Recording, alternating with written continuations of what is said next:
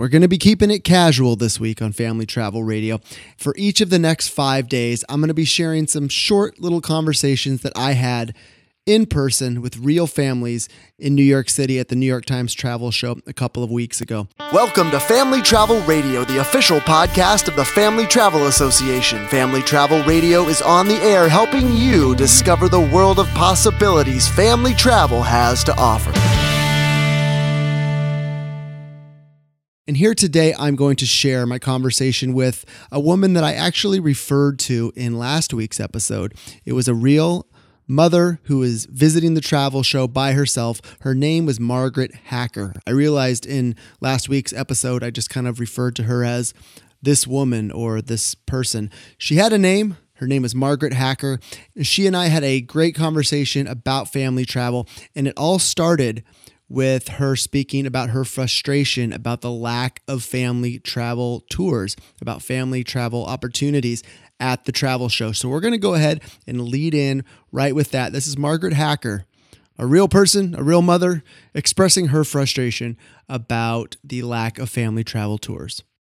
For the past two years at the travel show, um, I'm trying to incorporate trips and tours where I could get my kids involved, get get my husband involved. But it's been very challenging because some of the tours do not allow children to come on the tour together. This year, I find it very frustrating to find the right travel package or travel deals or the travel destination so my kids and I and my family could really enjoy a good travel trip.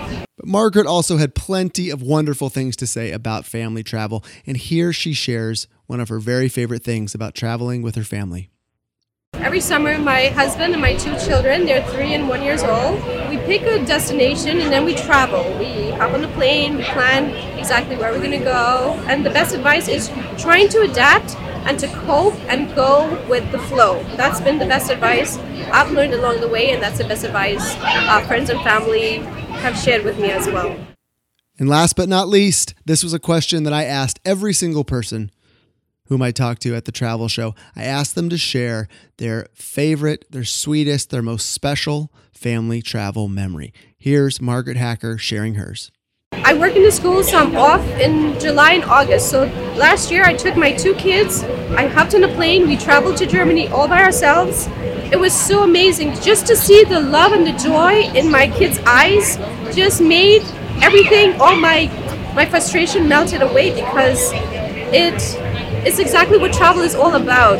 It's giving your kids the best experience and the memories that they'll never forget.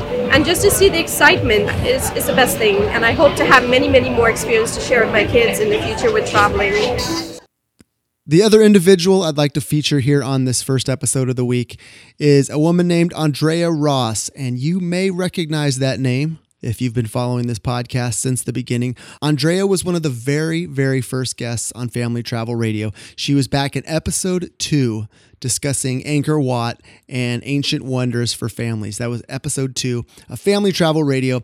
I actually had the pleasure of meeting Andrea face to face for the very first time just a couple of weeks ago in New York City. And here is Andrea sharing her thoughts about why family vacations matter. Oh, they're so important. And I say that from a personal reason and from a professional reason. I think I've traveled with my kids, I've seen the impact it has on them.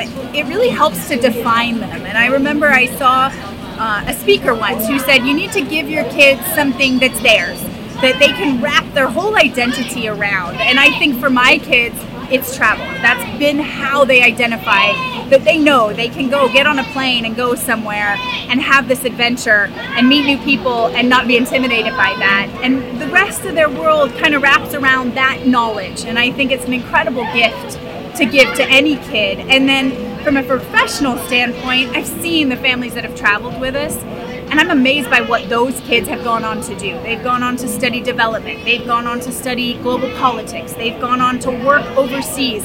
It, it gives these kids so much confidence that they can really embrace the world, not just their community, but really any community. And I just think that's such a gift that we as parents can give our kids. If you know anything about Andrea Ross, you know that she and her family have got a pretty good handle on prioritizing and planning family vacations. And here she shares some of her best advice for other families out there to help them plan for those vacations and prioritize those family vacations. And I think you're really going to love it when Andrea gets into something that her kids like to do in their day to day life that is still not as cool as traveling. Check it out. I mean, I think the truth is a family vacation is what you make it. And whether you're going to Africa on some incredible safari or you're going like I am for spring break to San Diego, it doesn't matter. It's about being together with your people. It's about giving them experiences that they wouldn't get sitting around at home, you know, watching video games. I think that's what travel is about. It doesn't matter how far flung it is or how even adventurous it is. It's that you're spending that time, you're giving them that time. And I still remember we were we were out on a sailboat with my kids and my little my boy was little, he was probably 4, and he turned around and looked at me and said, "This is better than iPad." And I was like, "I win." I'm constantly trying to beat Fortnite. So I think travel allows you to beat Fortnite and um, I love that. And last but not least, and this was one of my favorite quotables from the entire travel show, here's Andrea Ross sharing her favorite travel memory. So, my mother, at the age of seven, we were all supposed to go on a family trip to Australia. And my parents were getting green cards at the time. They were British, we were moving to America, and they couldn't leave the country. I, on the other hand, had an American passport. So I remember saying to my mother, Well, why can't I go? And my aunt lived in Australia, so she wasn't sending me off to no- nobody. And she said, You can. And so that woman put me on a plane and sent me to Australia for a month. I was the most homesick I've ever been. I remember crying every night, but I remember every day doing something cool, seeing kangaroos, going horseback riding with my aunt. And I think it gave me a confidence that I knew I could do anything. Because if I could do that at seven, I could do anything. So then, flash forward to my kids were 12, 11 and 12, and they wanted to go back to Cambodia, and I couldn't go. I had work commitments. And they said, Well, why can't we go? And, you know, I thought back and I kind of tapped into my inner Philippa, that's my mom. And I said, You can. And then I, you know, kind of shriveled because I didn't want to send them off on a plane, you know, millions of miles away, it felt like. Um, but I did it. And I dropped those kids off at LAX and I gave them a hug and they headed off into the bright world. And I got in my car and cried. And I called my mom and I said, Did you cry when you dropped me off? And she said, No, you were going to be fine. and I thought, Okay, gonna, that, she's right. And my kids had an amazing time. They had this great adventure. And I, I, I'm so glad that she gave me that. And I'm proud that I was able to give that same thing to my kids. And every single person that we put on video, that we talked to, that we interviewed at the travel show, we were interviewing them because they had in fact taken that pledge to take family time. Each and every one of these individuals, we asked them to proudly hold up their take family time pledge certificate and announce to the world that their family had taken the pledge. So here it is, the first two of many families you're going to hear from this week on Family Travel Radio.